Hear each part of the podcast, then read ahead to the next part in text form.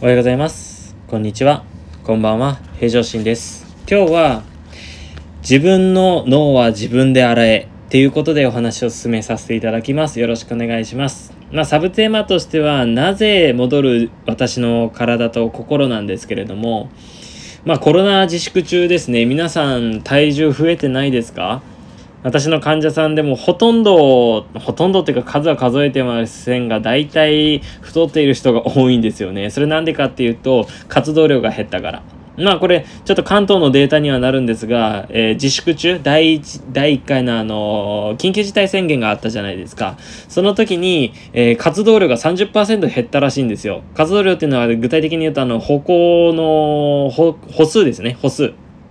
が減ったらしいんですけど、大体日本人の全国の平均値が6700歩ぐらいなんですよ。その30%減なんで5000歩歩いてるか歩いてないか、歩いてるか、そのぐらいになるっていうのはちょっと恐ろしくないですか？なので、えーまあ必然的に体重は増えていくだろう、食べる量が変わらなければということなんですよね。じゃあ、なぜ人、なんで人間太るかってことなんですけど、要は、えー自分の頭を自分で当たら洗ってないから。自分の脳を自分で洗ってないんですよ。これいわゆる洗脳ってことですよ。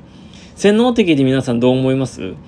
自分の頭を自分で洗洗ってますか？他人から洗われてないですか？洗脳されてないですか？よく、えーあなたがやってることは洗脳されているってよく言うんですけれども、もちろん、その他人から言われたいことをですね、こう自分なりに解釈してっていう一助にはできるとは思うんですけど、それを頭ごなしに全部信じていいかというと、ちょっとそれは問題があると僕も思います。だからこそ、え今日はちょっと一つのこう方法としてですね、私に洗脳されてくださいって言ってるわけではなくって、一つの考え方として持っててほしいなというふうに思ってます。えー話戻しますけど、えー一つはセロトニンっていう脳内物質が関係してるっていうに言われております。セロトニンっていうのは幸せホルモンなんですけれども、人間はセロトニンを欲してます。欲してるっていうのは欲しがってるんですよ、常に。このセロトニンっていうのはどういう時に出るのかっていうと、一つは日光に浴びている時と甘いものを食べている時です。大体分かってきました、皆さん。甘いものを食べるとセロトニン出るんですよ。なので、女性は男性に比べてこのセロトニンの生成能力がそもそも低い。いわゆる生み出す力が弱いんです。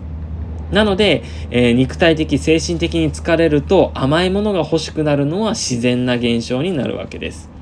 じゃあ、甘いものを取ってしまうと太るっていうのは皆さん共通して理解してるとは思うんですけれども、じゃあどうしたらいいかというと、食事制限をした方がいいのか、炭水化物を抜いた方がいいのか、えー食べない方がいいのか、ましては豆腐ダイエットとか、そういうのに切り替えた方がいいのかってあるんですけれども、これ実はどれも、いやまあ、痩せる方法としては皆さん多分いろんなところで聞いたことがあるとは思うんですけど、僕の中では三角だと思っています。罰ではないですよ。だから今日お話しさせてもらってる自分の頭、脳を騙そうっていうことなんですね。それが、えー、頭文字で SOS っていう風なことになるわけです。まあ私がこう、こういう配信をするきっかけとなった人物、鴨頭義人さんのコンテンツなんですけれども、そう思ったらそうです。の頭文字 SOS なんですね。これちょっと言葉で、うまく伝わるかどうか頑張ってみますが、例えば体重計に乗って自分の体重が、前より5キロ増えていたと。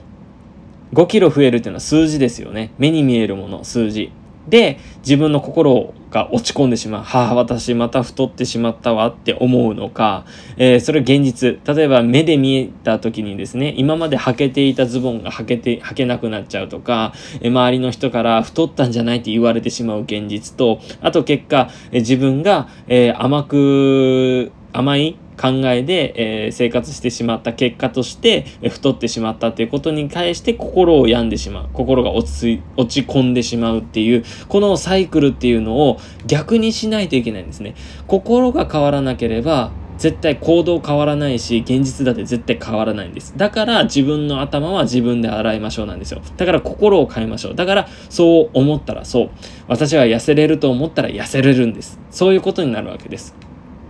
で、まあ、セロトニンの話をもうちょっと深掘りしていくんですけれども、日光に浴びればセロトニンっていうのは分泌されやすくなってきます。なので、え男性は女性に比べて、え50%近く多く作り出すことができるらしいです、セロトニン。ま僕男性なのでラッキーと思いましたけど、まあ、女性大変だなって逆に思ったのが本音です。だから、コロナ自粛期間中で太ってしまった今、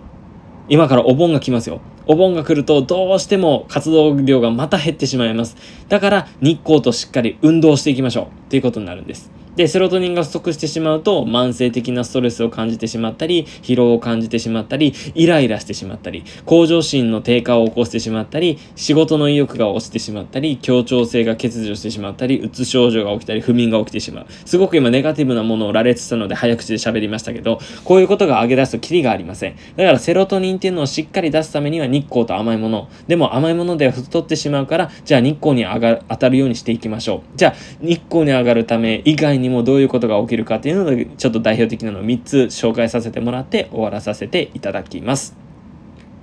ではまず1つ目です。朝一日光を浴びるっていうのは先ほどお話しさせてもらったんですけれども、じゃあ日光を浴びる以外に何があるかっていうと、1つ目、朝活ということで、腹式呼吸をしてみましょう。腹式呼吸をすることによって腸内、いわゆる腸ですね。小腸大腸を、えー、動かすことができるので前動運動を促すことができて腸内環境が整う準備ができます。で2番目に腸に優しい食事を心がけるようにしてみてください。今日はちょっと全部お話できませんがトリプトファンっていう成分があります。このトリプトファンっていう成分は体の中の90%以上は腸内に存在しているって言われておりますので腸に優しい食事を心がけてかくかつ腹式呼吸をしていって、え健康的な体を作っていくってことですね。腸活とか言いますけど。で積極的な運動を取り入れましょう。最低でも20分以上です。で、私がこう過去に YouTube の方でも上げてます股関節のエクササイズだったりとか、歯磨きエクササイズとか、簡単な動きも、え取り入れておりますので、ぜひ、え何をしたら、何から始めていいかわからない人はそちらの方もご覧ください。そういうふうに脳内、自分の脳を騙して、え洗脳していくっていうふうな意味でも、腸内環境と、あと運動、あとは食事、ですね、それをちょっとぜひ心がけていただければと思っております。今日は是非自分の頭、脳は自分で洗えということです。洗脳についてお話をさせていただきました。ご清聴ありがとうございました。それではまたお会いしましょう。